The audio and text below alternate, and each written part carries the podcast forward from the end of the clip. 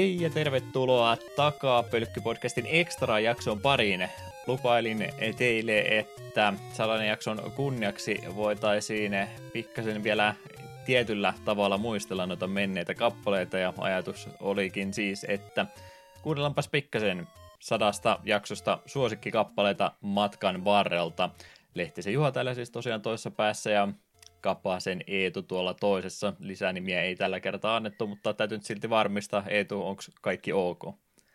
Joo, hengissä ollaan. Tuollahan minä viime jakson lopussa ja Discordin puolella mainitsinkin, että olin pienessä nenäleikkauksessa, ja ei, kyse ei ollut kauneusleikkaus, vaan ihan tällainen hengittämisen helppouteen liittyvä leikkaus, vaikka tällä hetkellä en sitä omasta olatilastani uskoisi. Tällä hetkellä saikulla olen vielä puolisen toista viikkoa, ja en nyt, nyt mene leikkauksen ja toipumisen yksityiskohtiin, mutta ensi jaksossa kerron muun muassa, miten verisiä luumpalasia minun enää otettiin pois ja miten myös oksensin verta ja pyörryin seuraavana päivänä veränhukan takia, että ihan hyvin alkoi siis saikku. Nyt on jo vähän onneksi parempi olo, mutta näistä, näistä kuvista ja tunnelmista sitten ensi kerralla enemmän.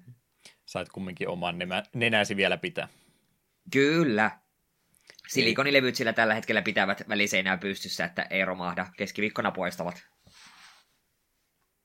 hengittää vähän täällä, vaikeuttaa hengittämistä tällä hetkellä jonkin verran. Toivottavasti happi erittää jakson loppuun asti tällä kertaa. Toivotaan. Olen sängyssä kuitenkin tässä nauhoittamassa, että jos me yhtäkkiä me vaan katoan kuvaruudusta, niin mä vaan pokertynyt tuohon viereen. Pehmeä pudotus. Jep. Kyllä, kyllä. Asiaan yhtään mitenkään liittymättä Legend of Zeldan Overworld Teme oli tietysti kappale, joka meidän koko urakan alkuunkin pisti silloin, niin eiköhän se sovi myöskin hyvin tähän Extra Action aloituskappaleeksi. Eli Famicomi Disk System pelihän tuo alkuperäinen sieltä alun perin oli tuolta 86 vuodelta asti jo, ja myöhemmin siitä sitten kasettiversiolta päästiin muualla maailmassa pelailemaan. Koji Kondon tuttu tunnarihan tuossa on kyseessä 61 vuonna syntynyt säveltäjä, oli tehnyt tuolla ja edelleenkin tekee töitä Nintendolla aina vuodesta 84 lähtien asti. Ja oli oikeastaan heidän semmoinen ensimmäinen pelimusiikin säveltämiseen erikoistunut henkilö, että hänellä tuota työhistoriaa kyllä jo kovastikin löytyy ja varmastikin semmoinen henkilö, joka ei se enempää esittelyä muutenkaan kaipaa. Hän oli tuonne Nintendo aikanaan pistänyt työilmoitusta ää, hänen yliopistonsa kautta ja toisin kuin yleensä, kun ruvetaan töitä etsimään koulun jälkeen, niin hän oli sen verran varma, että kyllä hän sinne pääsi, niin ei edes pistänyt minnekään muualle hakemusta, ja no onneksi strategia oli toimiva, koska aika pitkään hän on siellä tosiaan edelleenkin töissä ollut. Videopeleistä oli kiinnostunut, ja sen takia myöskin tuo videopelin säveltäminen oli sitten hänelle semmoinen urahaave, että sinne linjalle sitten lähdettiin.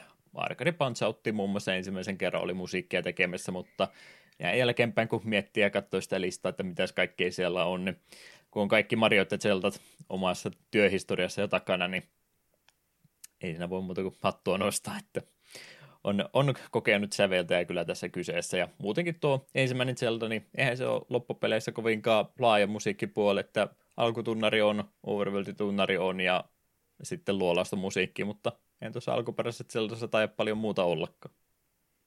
No eipä kyllä hirveästi joo varsin kapea musiikkiraita siis tuossa ihan alkuperäisessä, vaikka e- erittäin ikonisia melodioita siitä löytyykin, niin siitä huolimatta niin ei vielä paljon tässä ensimmäisessä yrityksessä niin sieltä musiikkia vielä ensimmäisen pelin myötä tuotu.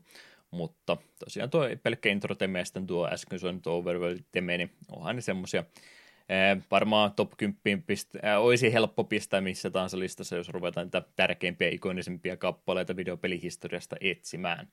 Mutta se, missä vä- vähyyttä siinä kovastikin on, niin sitä laatua löytyy kovastikin ja pelkästään ne ääniefektitkin, mitä tuosta ekasta pelistä löytyy, niin varmasti viestiä ääninä tänäkin päivänä puhelimissa löytyy arkuavausta ja muuta, että laadukas paketti vaikka vielä kapea tuossa ensimmäisessä osassa onkin. Tota, tota monen kertaan on tainnut kysyä, mutta muuten muistatko ekasta jaksosta yhtään mitään enää?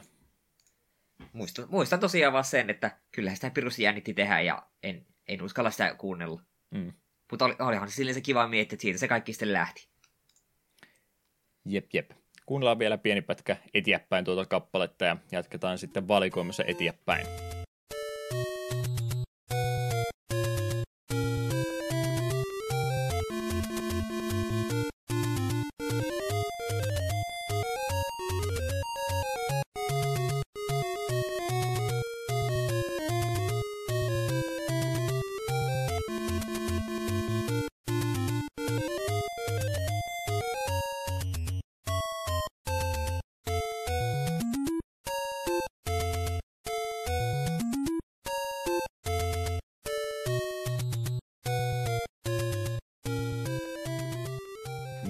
Ollen alkutunnarit tälle kappaleelle koko podcastille siinä siis uudestaan kuunneltuna. Sitten ruvetaanpas tutkimaan, että mitäs muuta me ollaan tänne suosikkien joukkoon valikoitu. Eli siis sata jaksoa meillä takana ja nyt jouduimme tekemään, no siis eihän me mitään joutuneet tekemään, vaan pakotin Eetun tekemään ää, kovaa valikointia tästä joukosta, että hyvää musiikkia tuota matkan varrelta on toki löytynyt enemmänkin, mutta yritettiin nyt tämmöinen monipuolisempi valikoima sieltä matkan varrelta poimia suosikkia tai mitä tahansa.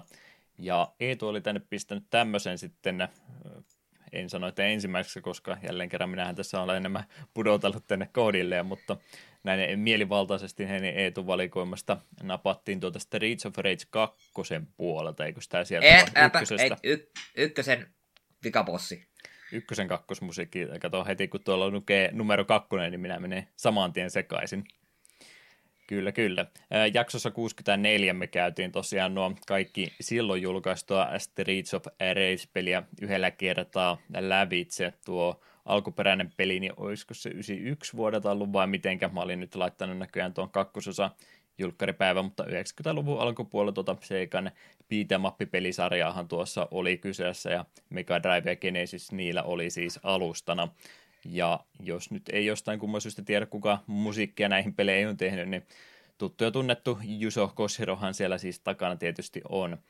On näitä sävelmiä ollut tekemässä. Hän oli tuota vanhaa Enisi PC8801 käyttänyt silloin aikana sävellystyökaluna ja myöskin omaa ääneohjelmointikieltään oli hyödyntänyt, että tämä on nyt sitä koulukuntaa vielä, jotka oli jonkinlaisia ohjelmointivelhojakin vielä samaan aikaan, kuin, eikä vaan pelkästään sävellyspuolta, että joutui sitten vähän erikoisella tavalla ehkä säveltämään, mutta monesti on huomannut, että niille, joilla on semmoista tietoteknistä osaamista siellä taustalla, niin heiltä sitten kyllä aika aika tota monisävyisiä, varsin vakuuttavia sävelmiä on jo tuolta, en nyt sano, että videopeli alkuajoilta, mutta sieltä varhaisemmilta vuosilta kumminkin, niin ne rajoitteet, mitkä monille muille sävelteille tuntuu olevan ää, todella kahlitsevia ja ylitse pääsemättömiä, niin ei Koshiro oikein tuntunut ikinä estävä, että melkeinpä päinvastoin vaan, että nuo rajoitteet onnistui sitten entistä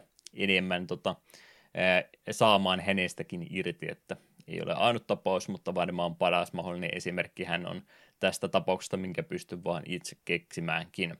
Tämmöistä elektronikkia ja haussia teknoahan näistä peleistä löytyy ja kolmannesta osasta on ehkä jotain muutakin vielä, mutta ykkösosasta oli nyt kyse ja Battle 2, eli sanoit, että oli pelkästään tuossa viimeisessä bossitaistelussa tämä. Joo, sehän on hyvin saman, alkaa hyvin samankaltaiset kuin tämä, tämä ensimmäinenkin bossimusa, mutta sitten koska kyseessä on kuitenkin viimeinen taistelu, niin siihen tulee u- omia vivahteita, ja minun mielestä se on yksinkertaisesti yksi parhaita se vikan bossimusiikkeja. Juurikin sen takia, koska se hyödyntää sitä tavallista bossimusiikkia, tekee siitä jotenkin vielä iskevämmän ja kovemman.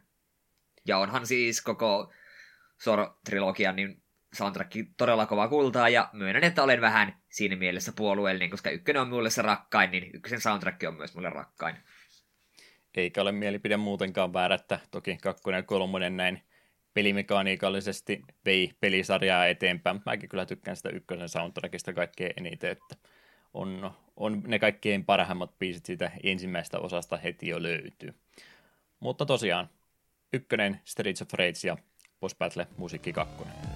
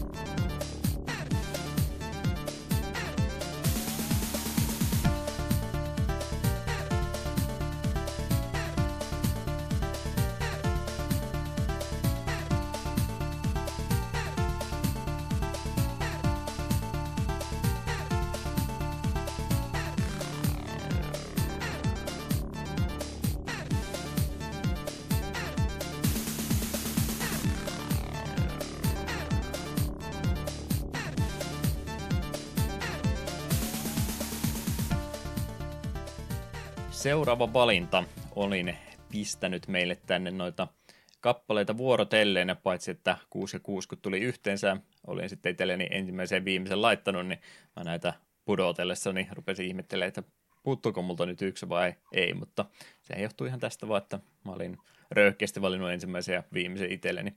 Ei tulta kaikki parhaat palat selvästikin viety, tai paikata ainakin. Sait sentään omat kappalees valita. Sentään. Jotain hyvää. Kyllä, kyllä. JRPG-itten patletemeen valitseminen on huijausta suoraan sanoen. Sieltä löytyy aina hy- hyviä valintoja, mutta no mä olin nyt äh, vienyt mansikat kakkujen päältä pois ja olin röyhkeästi muutama JRPG Puzzle musiikin tuota matkan varrelta valinnut sitten itse ja varmasti nämä oli etulakin tavalla tai toisella mielessä. Tosi tämä seuraava valinta saattaa ehkä väittelyä aiheuttaa, että oliko tämä nyt oikea vai väärä, en tiedä siitä vielä. Mutta, mutta jaksossa numero 33 pelailtiin tuota Neverlandin vuonna 1995 julkaisemaa JRPGtä, eli Lufia 2 poikkeuksellisesti silloin hypättiin suoraan sarjan kakkososaan, mistä mä heti protestoin saman, että eihän tämä nyt näin voi mennä, että miksi me ei ykkösestä aloiteta, eikö meillä mene pelin päätarina kokonaan sekaisin, jos me aloitetaan ja apauttia rallaa puolivälistä, mutta tässä tapauksessahan se oikeastaan toimi suorastaan varsin hyvin, koska eikö toi kakkonen ollut nimenomaan prequeli tuolla ykköselle? Joo, nimenomaan. Näin oli toteutettu tuossa pelisarjassa tarinan kerronta. Yasunori Shiono oli tässä sävellystyön tekijänä. Hän oli työskennellyt ensin tuolla Wolf-tiimin puolella 90-luvun taitteessa, kun tuo studio oli vielä itsenäinen, mutta sitten mehän oli perustamassa muiden, että muutaman muun ihmisen kanssa tätä Lufia-pelisarjankin kehittänyt Neverlandia. Japanin ulkopuolella tuota hänen sävellystyötänsä näin. Muuten tämän pelisarjan ulkopuolta vähän huonommin tunnetaan, koska kovinkaan monta noista Neverlandin peleistä ei sitten tänne länsimaihan asti ehtinyt, mutta varmaankin me länsimaiset ihmiset niin nimenomaan noista Lufia-peleistä hänen teoksensa parhaiten tunnetaan. Lufia 2 ihan noin pelinä, mitä jälkeenpäin vielä muistaa. Tämä taisi olla meidän ensimmäinen JRPG, mitä me uskallettiin ottaa about vuosi sen jälkeen, kun oltiin projektia aloiteltu. Joo, ja minun mielestä tämä oli se ensimmäinen, mitkä otettiin tälleen, että molemmat valitsi pelin, mitä toinen ei ollut ennen pelannut, koska minullehan Lufia 2 on ennestään tuttu. Hmm. Tai siun Tombi taisi olla ennen tätä jaksona, jos en ihan väärin muista. Niin. Niin. Eli joo, on kakkosen hakannut useita kertoja, ja minun mielestä se on SNESin parhaimmistoa. Niin kuin se graafinen tyyli, pelimekaniikat, soundtrack, kaikki siinä peliseurassa vaan toimii. Mie tykkään, miten sen pelin dungeonit on rakennettu niiden eri härpäkkeiden avulla, että sitten siellä on oikeasti kuin puzzle ratkaisua, että siinä on todella vähän semmoisen dungeonia, missä vaan kävellään eteenpäin, vai sun pitää koko ajan jonkinlaista puzzlea ratkoa. Minusta se on ylipäätään, että jos Japsiropeista tykkää, niin Lufia 2 on ehdottomasti pelaamiseen arvone. Kyllä, kyllä, ja tuota ihan musiikkipuolen kannaltakin, niin montaa eri hyvää kappaletta kyllä sieltä joukosta löytyy ja ei ole Battletemeissä yhtään hutiakaan, vaikka siellä monta eri vaihtoehtoa onkin, niin on, on laadukas ja monipuolinen tuo soundtrackikin tuossa pelissä, jos siltä kantelta tuota lähdetään jälkeenpäin vielä muistelemaan.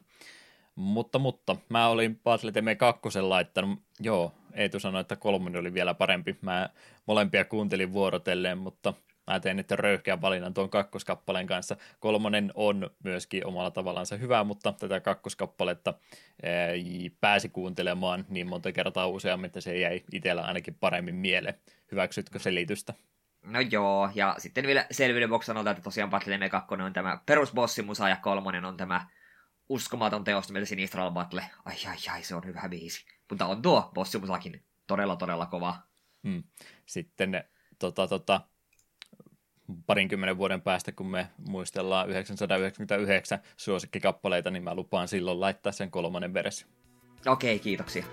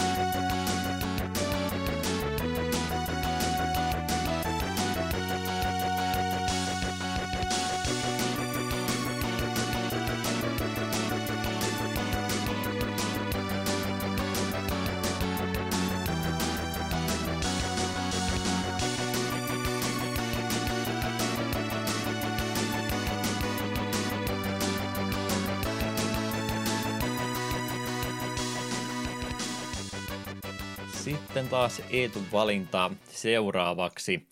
Resident Evil 1 pelailtiin tuossa tätä nauhoittaessa noin melkeinpä vuosi taaksepäin jaksossa numero 79. Capcomin peliä vuodelta 96 oli silloin kyseessä. Täältä löytyi useampikin eri säveltäjä tämän pelin takaa. Makoto Tomosawa, Koichi Hiroki ja Masami Ueda.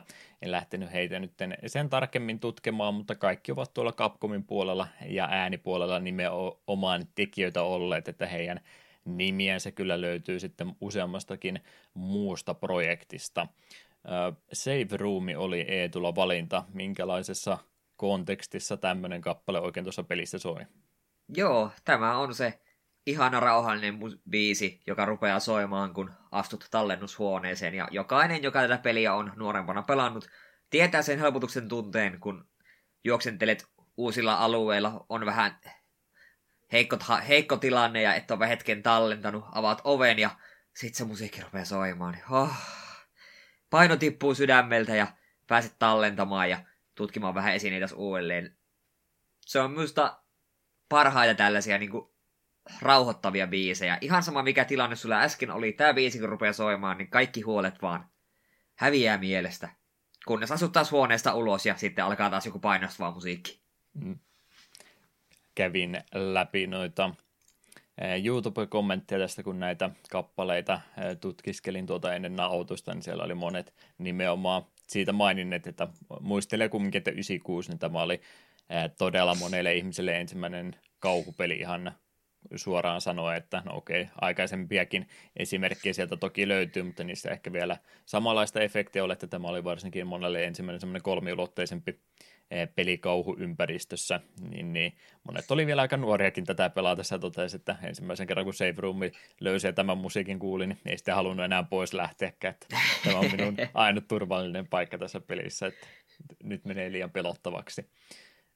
Joo, itselläkin Save Roomin musiikki kyllä jää tuosta mieleen, mutta mitenkä muuta Resident Evil 1 soundtrack, niin mulla ei oikeastaan mitään muuta siitä jäänytkään mieleen, siinä ei tainnut jatkuvasti semmoista tota, tota, taustamusiikkia – muutenkaan olla mikä olisi sellainen itseensä niin paljon esille tuonut, että välillä toki kun jotain säikähdystä tai muuta tulee, mikä peliin on ohjelmoitu, niin siinä yleensä sitten iski vähän semmoista eh, adrenaliinipiikkiä sitten nopea tämmöisellä tempoisemmalla musiikilla, mutta muuten niin täytyy kyllä sanoa, että ei ne jäänyt samalla tavalla mieleen kuin tämä Save Roomin kappale.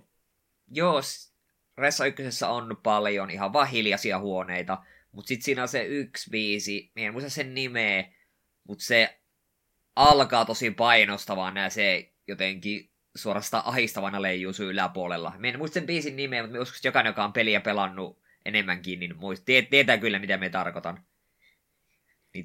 Minun mielestä se tavallaan kyllä toimi Toressa ykkösen kohdalla sille, että se musiikkimaailma oli tuommoinen. Ei, ei se tarvinnut semmoista jatkuvaa musiikkia. Ja se oli hiljaiset, hiljaisuuskin osas olla pelottavaa, kun kuulit pelkästään omat askeleet tai sitten kun kuulit jonkun muun askeleet, sitten sinne tuli vähän, se, vähän semmoinen, että hetkinen, hetkinen, että nyt, nyt, nyt kat, katsellaanpa tilannetta hetki tästä. Hmm. Etenkin jos kuuluu se ihana koiran murahdus ja sitten nopeutuvat askeleet. Liikaa olisi liikaa, varsinkin tuommoisessa pelissä, jos sinne lähtisi liikaa tunnareita iskemään matkan varrelle itse en tosiaan tuota Resident Evileitä ollut aikaisemmin pelannut ja olin yllättynytkin kuinka paljon sitten tuosta ensimmäistä osasta tykkäsinkin, että se oli melkein enemmänkin puzzle-peli kuin, no eikä se kauhupuoli ole tässä kohtaa jo pikkusen ehtinyt neljännes vuosisadassa laimenemaan, mutta kaikesta huolimatta niin hauskaa pelattavaa vielä oli. Ja lupasin, että mä pelaan se jossain vaiheessa loppu, joudun pahoittelemaan, mä katsoin YouTubesta loppuratkaisu. Täytyy tästähän oli niitä versioita, että pääsi tota, sekoittamaan nuo esineet siinä itse pelissä eri paikkoihin, niin täytyy sillä tavalla pelata sitten joskus alusta loppuun asti taas uudestaan. Niin, kyllä se mikä rearranged mode vai mikä onkaan. Silloin pääsee safe roomi kappaletta kuuntelemaan taas uudestaan. Jep.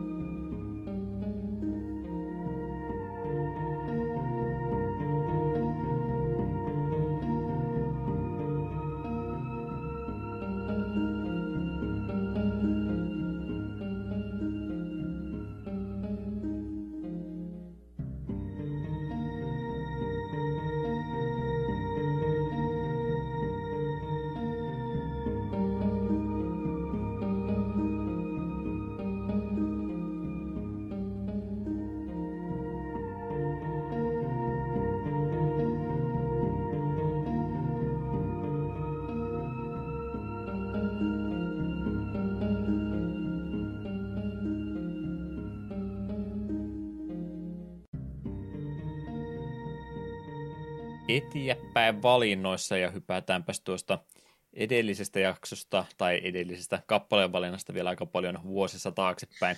Voiko sanoa jo aika paljon vuosissa. Ollaan me nyt neljä vuotta jo tehty, niin on se nyt jo aika pitkä määrä meidänkin elämästämme.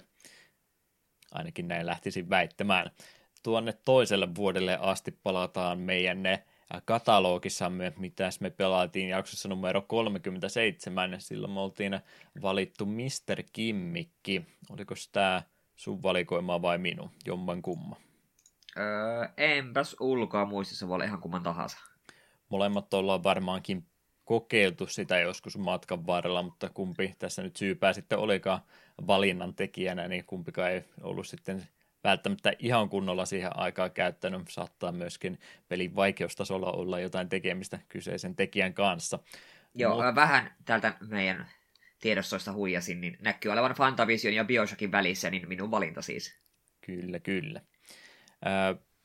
92 vuonna julkaisusta pelistä tosiaan siis olisi kyse, ja Sunsoftin tasohyppelyähän tässä nyt on, jos ei tosiaan pelin nimi vielä yhtään mitään sanoa, ja muutenkin tykkää pelin historiikista siinä mielessä, että koskettaa myötä, meitä tämmöisiä pohjoismaisiakin ihmisiä, että tuo Perksalahan tässä taisi olla se, joka sitten uskalsi vielä 93 vuonna lähteä vähän tämmöistä erikoisempaa NES-peliä julkaisemaan, että tästä ei tosiaan ole jenkkiversiota ollenkaan, ja PAL-alueellakin ainoastaan täällä sitten tosiaan ruotsalaisten jakelemana muutamassa maassa. Tätä peliä sitten laillisin keinoin aikanaan saa, että varsin harvinaisesta ja arvokkaastakin pelikasetista tänä päivänä toki on kyse, mutta järjestelmästi ne, jotka on peliä pelaaneet, niin ovat myöskin sitä kehuneet, että on semmoinen taidon näyte oikeastaan tasoippelypuolella, mitä tuolta Niessiltä pystyykin vielä tuommoisellakin raudalla luomaan sitten. Masasi Kakeyama oli tässä tätä peliä varten musiikkia ollut tekemässä. Hän oli työskennellyt tuolla Sunsoftin puolella 80- ja 90-lukujen aikana, silloin kun siellä nimenomaan sitä pelin kehitystä vielä kovastikin oli. Smapilations.com oli häntä haastatellut vuonna 2011 ja muun muassa Mr. Kimmikin kohdalta oli kysytty sitten sävellystyöhön liittyviä kysymyksiä häneltä. Hänellä oli semmoinen terveen kaltainen työskentelytapa, että hänellä oli aina tavoitteenansa ylittää sitten se oma edellinen suorituksensa, että aina, aina piti parempaa ja mahtavampaan pystyä seuraavan peliprojektin parissa.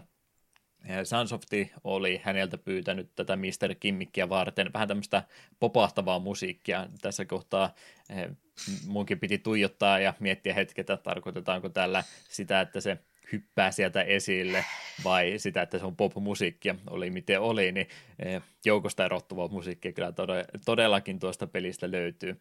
Ja muutenkin siinä hän kommentoi, miten hän tuohon pelimusiikin säveltämiseen suhtautuu, niin hänen mielestään tuommoinen eh, luuppaava kenttämusiikki niin ei saisi rasittaa korvia, vaan että sen eh, tota, tota, sitä pystyy niin kuin kuuntelemaan uudestaan ja uudestaan, ja varsinkin tämmöisessä pelissä, missä niitä kuolemia saattaa muutama matkan varrella tulla, niin ymmärrettävää kyllä on tämä lähestymistapa pelkästään jo sävellystyöhönkin. Hänen mielestään myöskin näiden kappaleiden alun ja lopun aina pitäisi kuulostaa dramaattisilta, jotta se koko sävellystyö sitten kuulostaisi mielenkiintoiselta. Ja tietysti ennen kaikkea musiikihan pitäisi myöskin tuntua hyvältä sitä peliä pelatessa.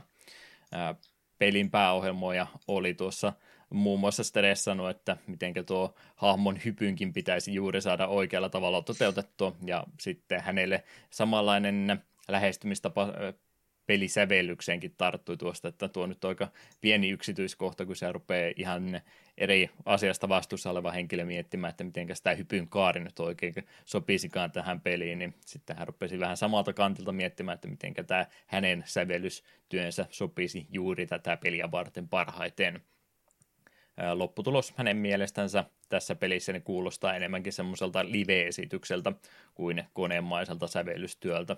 Se on mielestäni ihan hyvä tapa tuota pelin soundtrackia kuunnella. Se on, se on en sano hektinen, mutta täytyy kyllä sanoa, että vauhtia on kovastikin ja erilaisia elementtejä kovastikin hyödyntävä, että se on aika monen trippi tuo koko Mr. Kimmikin soundtrackia, sen takia vali, valinta oli aika vaikea, että mitä sieltä nyt sitten joukosta ottaa, mutta tässä tapauksessa aina helppo ää, kääntyä defaulttina tuonne ensimmäisen kentän puolelle, että jos ei peli ole päässyt loppuun asti pelaamaan, niin eiköhän kaikilta ainakin sen verran sitten taitoa riitä, että jaksaa edes ensimmäisen kentän kappaleen kuunnella alusta loppuun.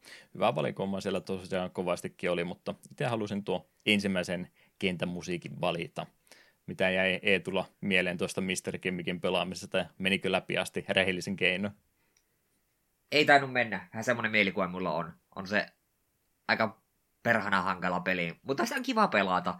Ja soundtrack on tuttua Sunsoft-laatua. Ja pitkästä aikaa kun kuuntelin tuon ykköskentän musiikin uudelleen tuossa aamuilla, niin ilostuin ihan, että hei, niin tämä oli näin kiva biisi. Hmm. Teksi se tuli semmoinen fiilis, että pitäisiköhän pelailla vähän kimmikkiä lisää. Ja se on aina hyvä pelin merkki, jos pelkkä musiikki saa semmoisen fiiliksen, että haluaisi pelailla vähän lisää. Itekin vasta Mr. Kimmikkiin tutustuin aikuisiellä, että ei, ei todellakaan aikanaan tullut tätä ollenkaan vasta ja muutenkaan ei tästä pelistä alun, alun perin hirveästi muisteltu tuokin tuo netin videomateriaali, niin tietysti jenkkivetoista enemmänkin on, niin, on, niin sen takia tämmöiset pelit, mitä sitten pelkästään Euroopassa ja Japanissa jaeltiin, niin sen takia jäi tältä retropiiriltäkin ensin vähän turhan tota, pienelle huomiolle, niin, niin oli varmaan syytä sille, että minkä takia itsekään tuosta pelistä en kuullut, kun sitten vasta ää, tota, tota, vuosia myöhemmin ensimmäistä kertaa. Ja siitäkin huolimatta, että mä en tuosta pelistä tiennyt yhtään mitään, niin tämän pelin soundtrackista kuuntelu, niin tulee nostalginen tunne, vaikka en ollut pelannut kyseistä peliä, että olisin hyvinkin voinut kuvitella, että jos olisin tähän koskenut, niin olisi kyllä siellä kaikki aikojen pelien top 10 listalla helpostikin.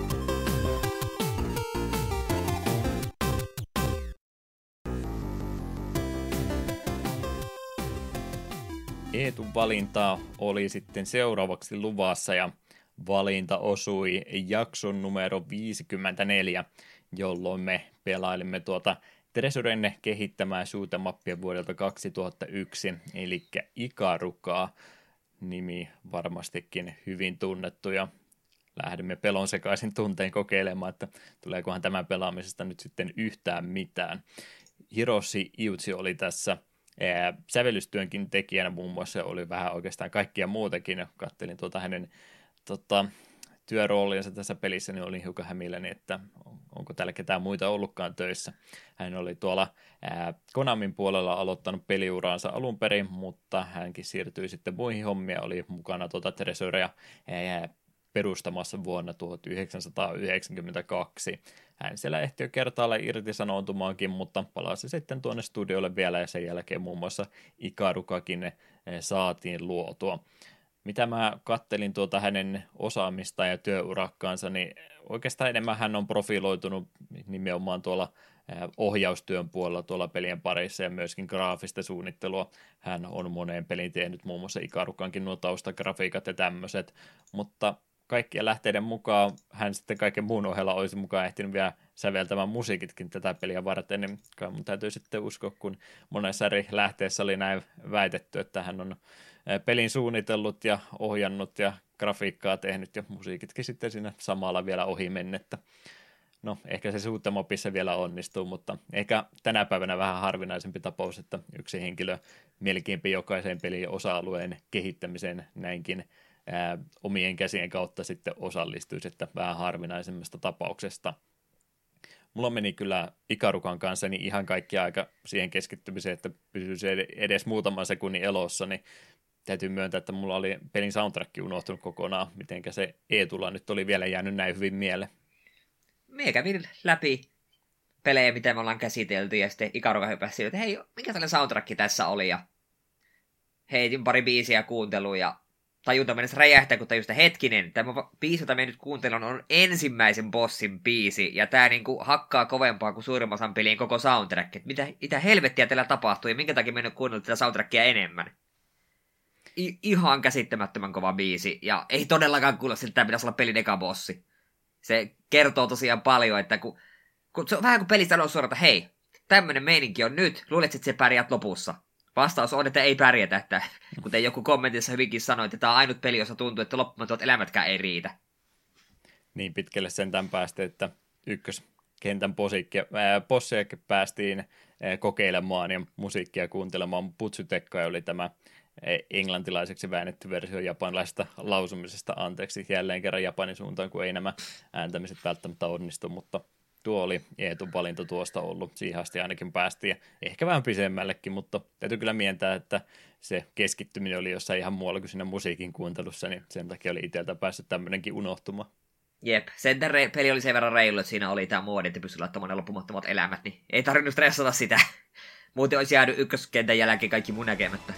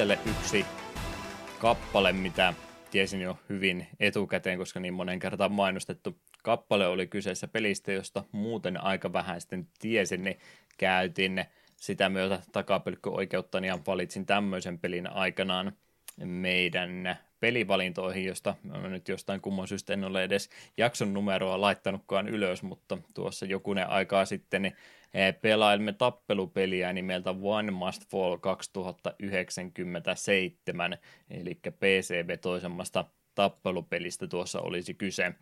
Epic Mega Games oli tässä julkaisijana ja Diversion Entertainment sitten kehittäjänä tästä pelistä. Vuonna 1993 tuli ilmaiseksi jaettu beta-versio, mitä moni pääsi kokeilemaan ja varmaan monelle pelin nimi jäi sitä kautta mieleen. Ja sitten myöhemmin tuli vuonna 1994 täysiveroinen julkaisu kaikki ne taistelijoineen. Ja ainoastaan viittä vuotta myöhemmin tuosta sitten julkaistiin ihan freeware-versiokin.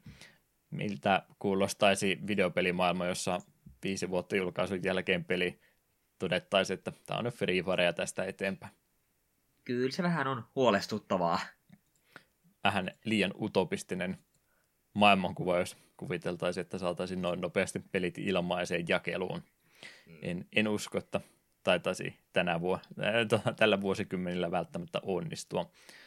Joo, mä tuossa vielä yritin ohimennen silmällä, että missä kohtaa se meidän jaksovalinnoissa oli, mutta kyllä se taisi sitten niin alkupäätä olla, kun ei tuolta – loppupäästä meinaa edes kohdallekaan osu. 34 oli, että aika paljon jouduttiin menemään taaksepäin, että sekin löytyi, mihinkä nämä vuodet ovat välissä vierineet. Kenny Joe oli tässä musiikkityön tekijänä. Hän oli muun muassa demoryhmä Renessansen säveltäjänä toiminut. Game OST oli häntä haastattellut vuonna 2012, ja kuten monella muullakin hänen kollegallansa, niin kyllä se kiinnostus videopelejä kohtaan oli se syy, minkä takia sitten sävellystyöhön näiden tämän genren tai tämän tuoteryhmän parissa niin ryhdyttiinkin.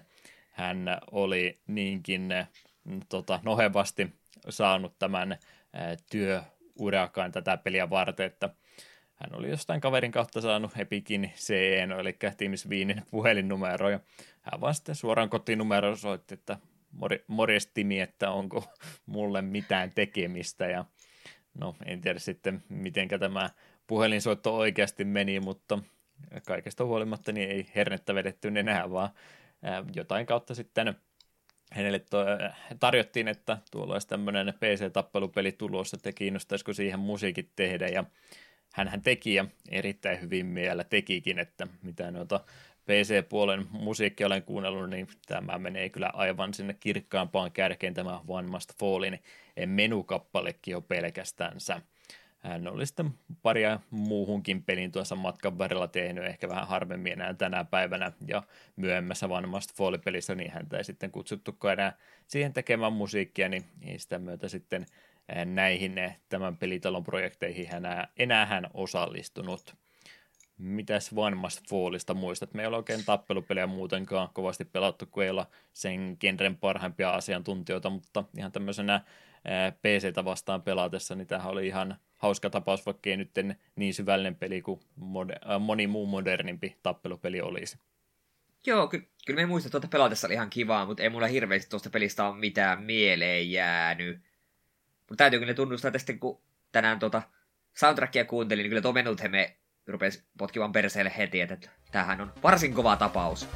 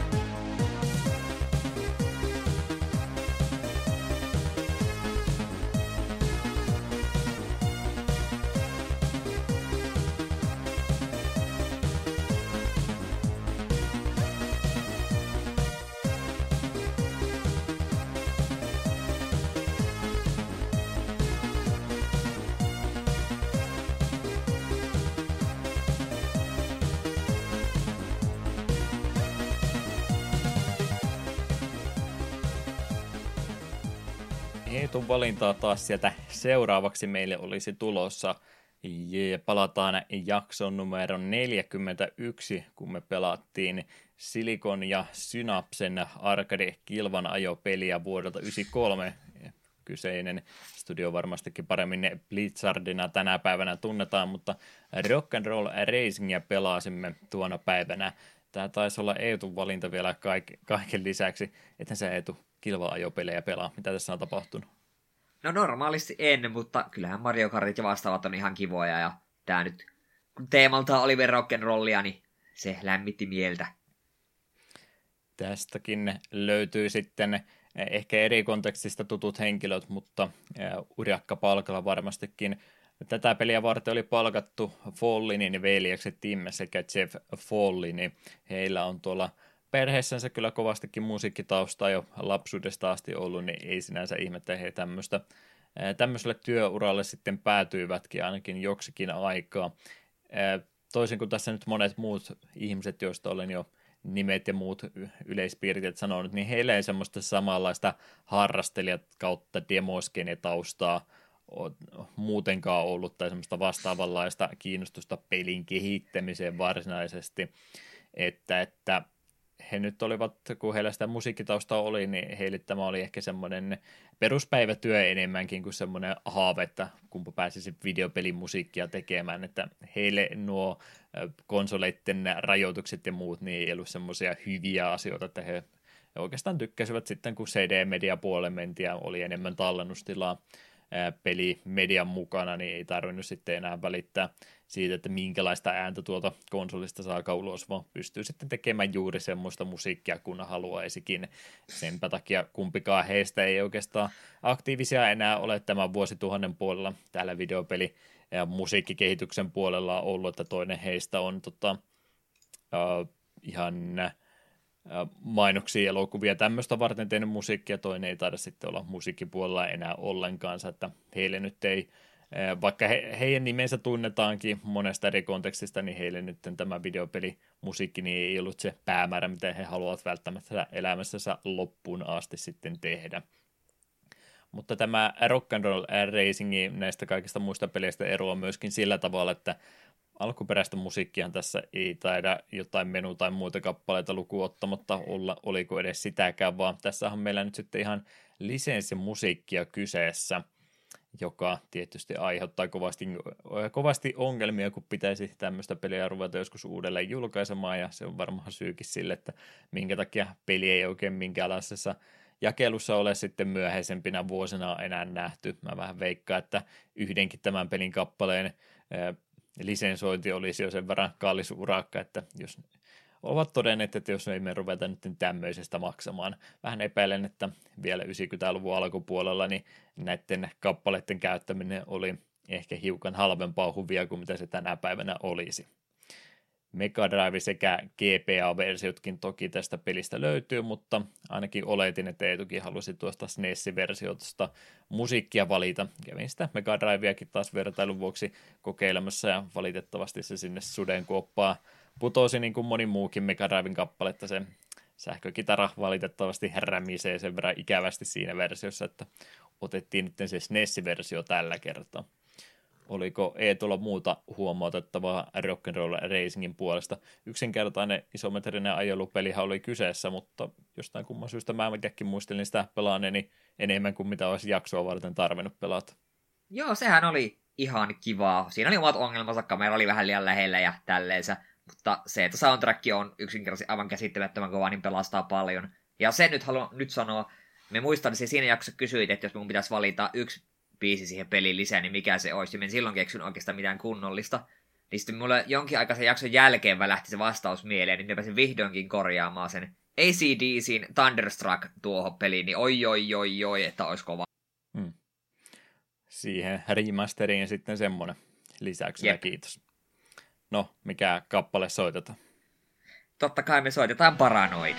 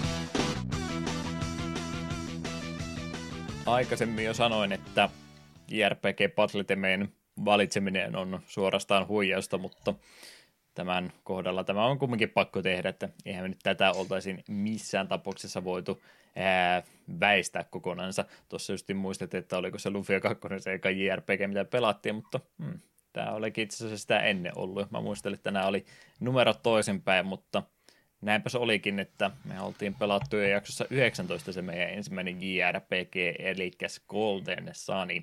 Game Boy Advancelle julkaistu aikana vuonna 2001, ja Kamelottihan siinä siis kehittäjänä oli. Motoi Sakurapa oli sitten valittu tätä peliä varten sävellystyötä tekemään vuonna 65 syntyneestä säveltäjästä olisi kyse.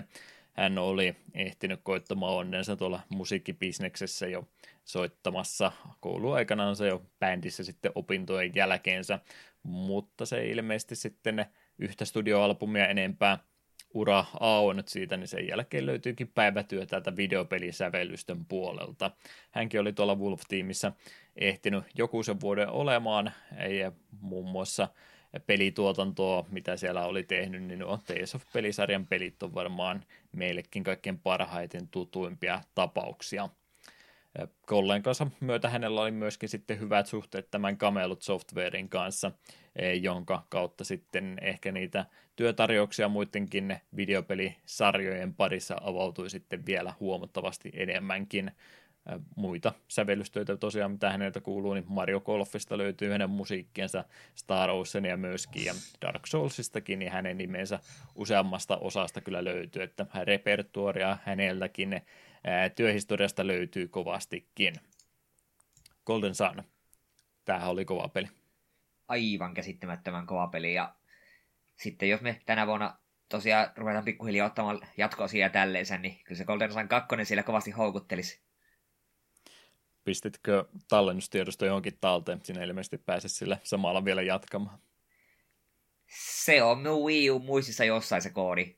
Wii Ullahan minä sen Virtual Consolessa pelasin. Mm. Kakkonenkin taisi olla siellä tarjolla. En tiedä, jaksanko Wii U ruveta käynnistille sen takia. Wii U-kauppapaikka vielä taisi olla auki, että viihän se oli vasta, mikä meni nuri. Joo. Että vielä pääsee laillisen keinoin kyllä se tarvittaessa ostamaankin. Jep.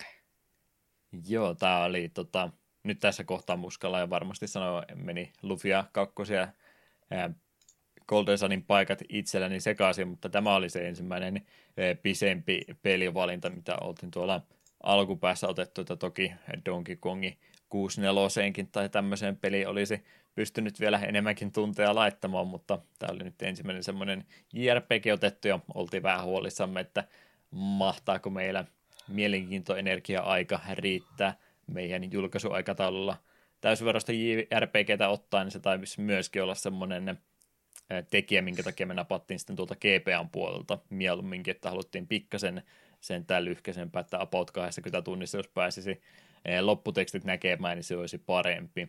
Ne taisi olla ne syyt, minkä takia lähdettiin Golden ja sitten kokeilemaan. Kumpikahan meistä ei tainnut olla yhtään osaa sitä ennen vielä pelannut.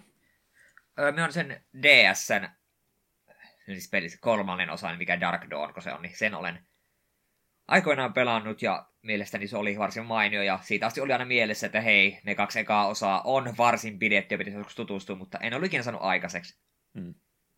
Pikkusen kokemusta sentään. No itsellä oli ihan vieras pelisarja, että pelkkää hyvää vaan sitä kuullut, niin senkin takia ihan innoissani lähdin tuota kokeilemaan mitä nyt pelkästään musiikkikin on laadukasta tekemistä, mutta sä kehut Lufia kakkosen pusleja näitä, mutta mulla jäi nimenomaan se Golden Sun niistä puslesta ja muista mieleen, että muuten ne, jos on vähän yksinkertaisempi tota, taistelumekaniikka tai muuten vaan kuukikattera tarinan kerrontaa, niin ne nyt ei välttämättä niin haittaa, mutta jos ne luodastot rupeaa tökkimään pahasti, niin siinä kohtaa yleensä tämmöisen pelin pelaaminen jää sitten kesken, mutta nimenomaan Golden Sunissa, niin mulla ei ollut ikinä luolastoissa tylsä, että niissä oli mukava yrittää ratkoa sitä, että miten tätä nyt oikein päästään läpi, ja sitten kun pistetään Isaacin patletimme siihen välille vielä soimaan, niin se random encounterin tuleminen niin ei todellakaan haitanut päinvastoin, se oli vaan innoissa, että jes, sitä alkaa taas alusta, että Isaacin patletimme ei ikinä kyllästynyt. Joo, kyllä. Tuo on varmaan niin kuin ihan perus musiikeista niin kaikki on parhaita, vaikka mä kuvitella, että missä pelissä olisi parempi.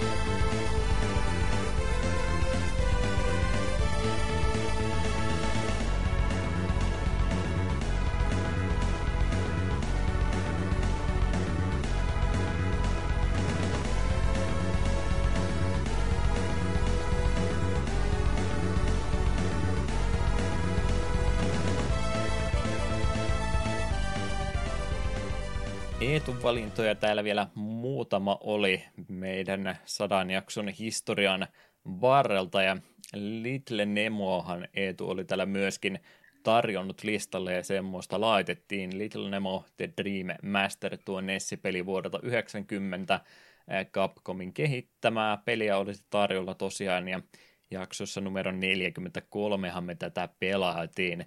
Tämä pohjautui tuohon 89 vuoden japanilaisen piirroselokuvan Little Nemo Adventures in Slumberland, joka oli tuolla Jenkeissä julkaistu sitten vuonna 1992. Siinä taisi olla ilmeisesti aika paljon leikkaushommaa, mitä siinä oli, ja oliko ne jotain muutakin ongelmatekijöitä, minkä takia siinä melkeinpä kolme vuotta kesti ennen kuin se saatiin sitten länsimaissa julkaistua. Sen takia moni luuli tätä peliä ihan omaksi julkaisukseen, koska he eivät vielä eivät olleet sitä elokuvaa ehtineet näkemään, kun tämä peli julkaistiin. Junko Tamia oli tässä sävellystyön tehnyt henkilö. Hän ehti ainoastaan muutaman vuoden oikeastaan Capcomilla olevaan töissä, oliko 88, 89-91 jotain, jotain tämmöistä väliä vai oliko muutama vuosi enemmänkin. No, about kolmisen vuotta ehti ainoastaan Capcomilla sitten töissä olemaan ennen kuin siirtyi pelimusiikista eteenpäin. Oikeastaan enemmän tuolla näyttämötaiteen ja live-musiikin puolella sitten siitä asti ollut vaikuttajana.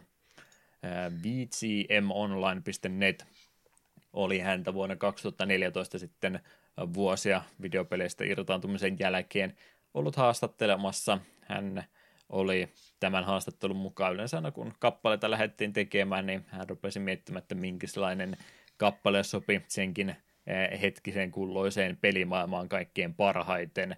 Ja Little Nemoa hän piti vähän tämmöisellä erilaisena genre-edustajana, että siellä oli sitä Rideria ja Bionic Commando, että vähän tämmöistä eh, toiminnallisempaa, en nyt sano machokulttuuria sentänsä, mutta vähän äh, ehkä perinteisempiä tasohyppelyedustajia. Sitten tuleekin Little Nemo, kun siellä vedetään pijama päällä ihan omituisia unimaisia maailmoja läpi, niin oli vähän semmoinen erilainen sävellystyö hänellä eri, siinä edessänsä, sen takia lähti vähän eri kantilta myöskin pelimusiikkia miettimään.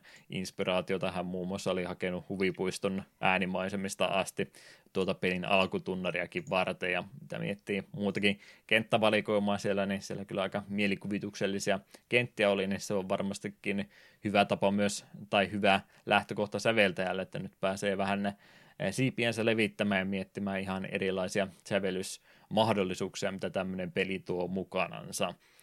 Mitäs Little Nemosta näin jälkeenpäin vielä mieleen jäi?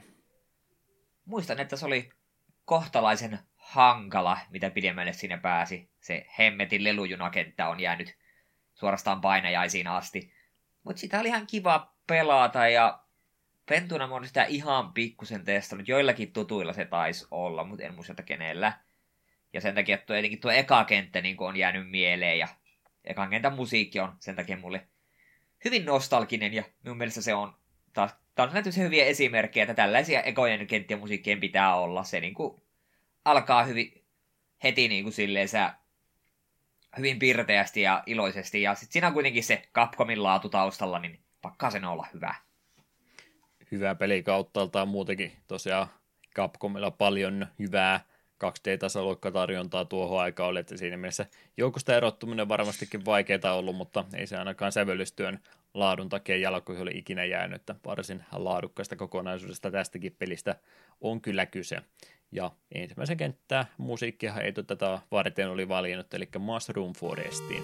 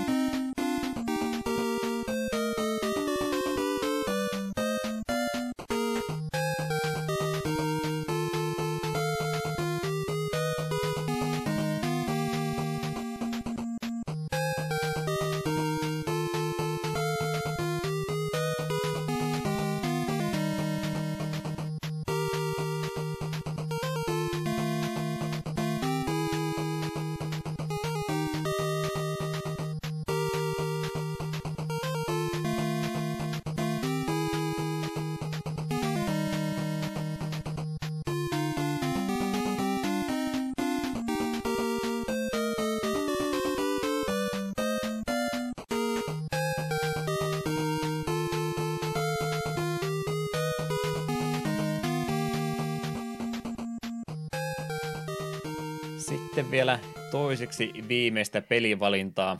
Tämä peli, joka me tota, sydämessämme vai kumminkin päin tämä nyt oli. Mulla oli täällä äh, se paras peli ja se, mikä haluaisin myöskin parhaaksi peliksi sanoa, että tästä olisi jälkimmäinen tällä kertaa.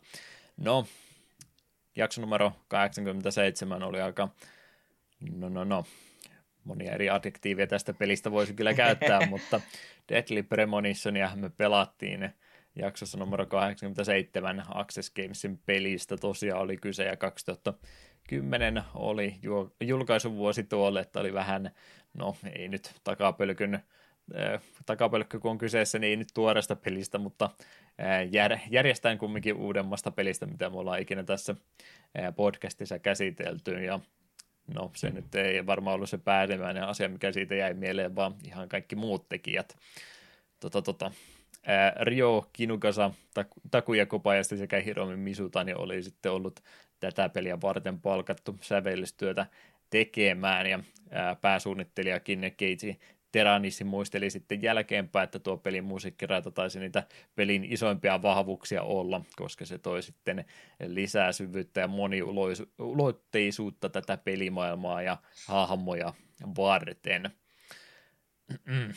Tota noin, toi Deadly Premonition on kyllä, on kyllä semmoinen peli, että sen pystyy varmaan uudestaankin ää, tota, tota, tekemään keskustelun tästä jutusta ja varmaan paljon uusiakin asioita tulisi sitä esille, mitä ei muista ensimmäisellä kerralla sanoneenkaan, että on kyllä aika monen tapaus kyseessä. Kyllä, se on, se on kokemus niin kuin isolla koolla. Sitä ei, ne muistan kyllä sitä pelata, kun sitä niin paljon kävi, että välillä oli sitten, ei hemmetti, että joo, minä kyllä lopetan tämän session jälkeen, että emme tätä enempää jaksa. Seuraavan ses- sessio aikana, että ei hitto, siis tämä on niin absurdilla tavalla mahtaa, että on pakko jatkaa, että kyllä meitä loppuun asti vedän. Ja näiden kahden tunnetilan välillä mentiin sessiosta toiseen. Loppuun asti hakkasin, enkä kadu hetkeäkään. Kyllä, kyllä. Life is Beautiful oli erittäin ikoninen melodia, jota vihellellen tuossa pelin varrella laulaskellaan tai hyräillään. Melodia kuulemma syntyi varsin helposti tätä sävellystä varten ja tarkoituksena tuossa oli luoda semmoista tunnelma, tunnelmasta äh, rentouttavasta kävelyreissusta reissusta maaseudulla. Väittäisitkö, että tässä tavoitteessa olla onnistuttu? No siis, jos se biisi olisi soinut silloin, kun kävellään reippaasti vaan iloisesti, mutta kun edessä meni silleen, että oli vakava keskustelu, painostava musiikki ja sitten yhtäkkiä alkoi viheltely, niin se oli aina vähän semmoinen, ihan kun se olisi läpsähty naamaan kesken. No niin, tunnelma vaihtuu nyt. Mm. Se, on, se oli hämmentävää, mutta se on osa Deadly Premonitionin charmia. Siksi tuo viheltely on jäänyt kyllä päähän soimaan hyvin, hyvin pysyvästi. Rupesin jälkeenpäin tuota miettimään, että eikö sitä ole joku paljon, paljon, paljon kauan sitten aikaisemmin tehty melodia jo, mutta mä en oikeasti löytänyt sitten mistään suoranaista vastausta siihen, että onko tämä nyt johonkin toiseen työhön pohjautuva melodia vai mistä on kyse vai onko tämä nyt sitten oikeasti Deadlock Premonitionin oikea kappale. Jos joku oikeasti tietää, niin please kertokaa mulle. Tämä vaivaa minua kovasti.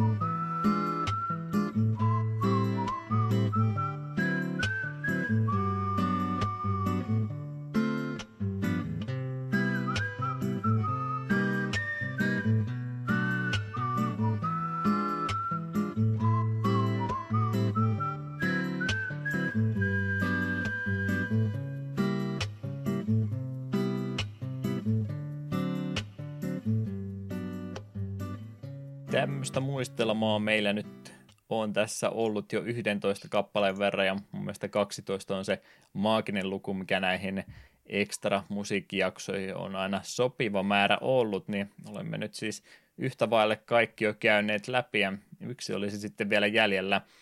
Tota noin, Mater kolmonen, ei me nyt varmaan oikeasti tarvitse väitellä, että eikö sitä nyt se kovin peli ole ollut, mitä me ollaan viimeisen sadan jakson aikana pelattu.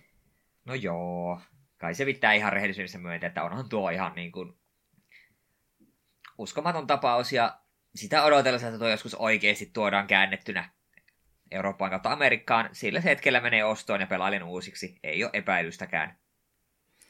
Jaksaa vielä uskoa ja toivoa, että se ehkä jonain päivänä tapahtuisi. Me ollaan saatu jo kaikki muu. Et siis, ah, mitä on enää sitä jäljellä? Nintendolta ei ikinä voi mitään odottaa. Sieltä tulee välillä vähän mitä sattuu.